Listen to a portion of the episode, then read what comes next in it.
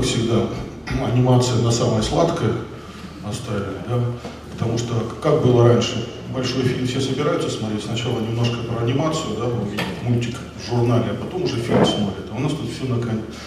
в конце. На самом деле выступать по, по, после у эксперта так, так, такого уровня, значит, по, после обсуждения фина, финансов, строительства, фармацевтики, сельского хозяйства, автопрома, с нашими проблемами, казалось бы, ну, ну зачем, в принципе? Мы отрасль маленькая, у нас там всего 3000 человек работает по всей России аниматоров. Очень многие уехали это, в 90-х, в начале 2000-х годов, те, кто мог, поскольку анимация это э, вообще создание визуального контента, вещь очень интернациональная, да, и э, если ты э, внедрен в систему разделения труда, так называемую анимационную, ты можешь работать хоть в Канаде, хоть в Новой Зеландии и так далее. То есть ты специалист. Значит, что у нас происходит на самом деле с защитой интеллектуальной собственности? Я благодарен, что вы сделали такую подводку. Э, действительно, с одной стороны, есть э, большое достижение, это четвертая часть Гражданского кодекса, принятая в начале 2008 года, где появились там правообладатель, лицензиар, лицензиат, лицензионный договор, интеллектуальная собственность, все это было достаточно расписано, и на этой базе было создано достаточно много актов нормативных. Да, это было приведено все в соответствии с международными требованиями, и, в общем-то, это соответствует там, на 90%. Мы не чувствуем себя, э, так сказать, вот, э, как-то не знающими, когда выходим на чужие рынки и ведем переговоры, передачи наших прав, там, в том числе там, американским партнерам, китайским, европейским, азиатским и так далее. Мы как бы немножко первопроходцы в этом смысле, поскольку действительно наш проект, наверное, первый, кто очень активно работает на западном на азиатском рынке, и три четверти выручки мы получаем сейчас оттуда, с роялти, да, мы уже стали таким международным проектом. Вот, поэтому мы набиваем все шишки, когда это идешь первым, да, готовы передавать свой опыт и негативный, и позитивный всем другим, и где-то действительно смотреть с экспертной точки зрения. Что у нас э, достаточно сложно? С одной стороны, у нас есть действительно э, понятие об интеллектуальной собственности, да, приведенные. С другой стороны, для того, чтобы соответствовать инфраструктуре, э, инфраструктуре лидеров рынка, а на самом деле, когда ты выходишь на рынок продажи интеллектуальных прав, будь то там персонаж, музыка, неважно, ты э, по своей инфраструктуре должен соответствовать э, тому же Disney, тому же DreamWorks и так далее. Вот они создали инфраструктуру, они создали этот рынок, да? Э, они создали правила.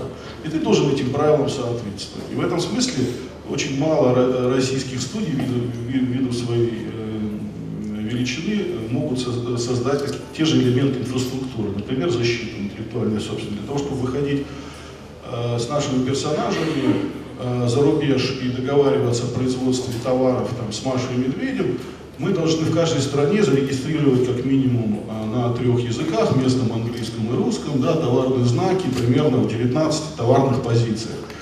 Вот. Дальше, так сказать, мы должны адаптировать э, наш контент, то есть там продублировать с местными звездами и так далее. Есть порядок, еще раз говорю, правила работы на этом рынке. И э, мы проект абсолютно частный, ни одной копейки государственной помощи за все 8 лет, ну, мы, в общем-то, и не просили, да, так сказать, и не получали. Э, и мы, честно говоря, испытываем дискомфорт в том, что хотелось бы, чтобы нам хотя бы восстанавливали часть наших затрат по, вот, вот по такому продвижению на рынке. Это вот первое, когда вот вы выходите на экспорт, да, вот эти затраты по продвижению, то, о чем говорил, э, например, Петр Михайлович, да, так сказать, вот они э, нам хотя бы компенсировались. Мы по факту-то их сделали, да?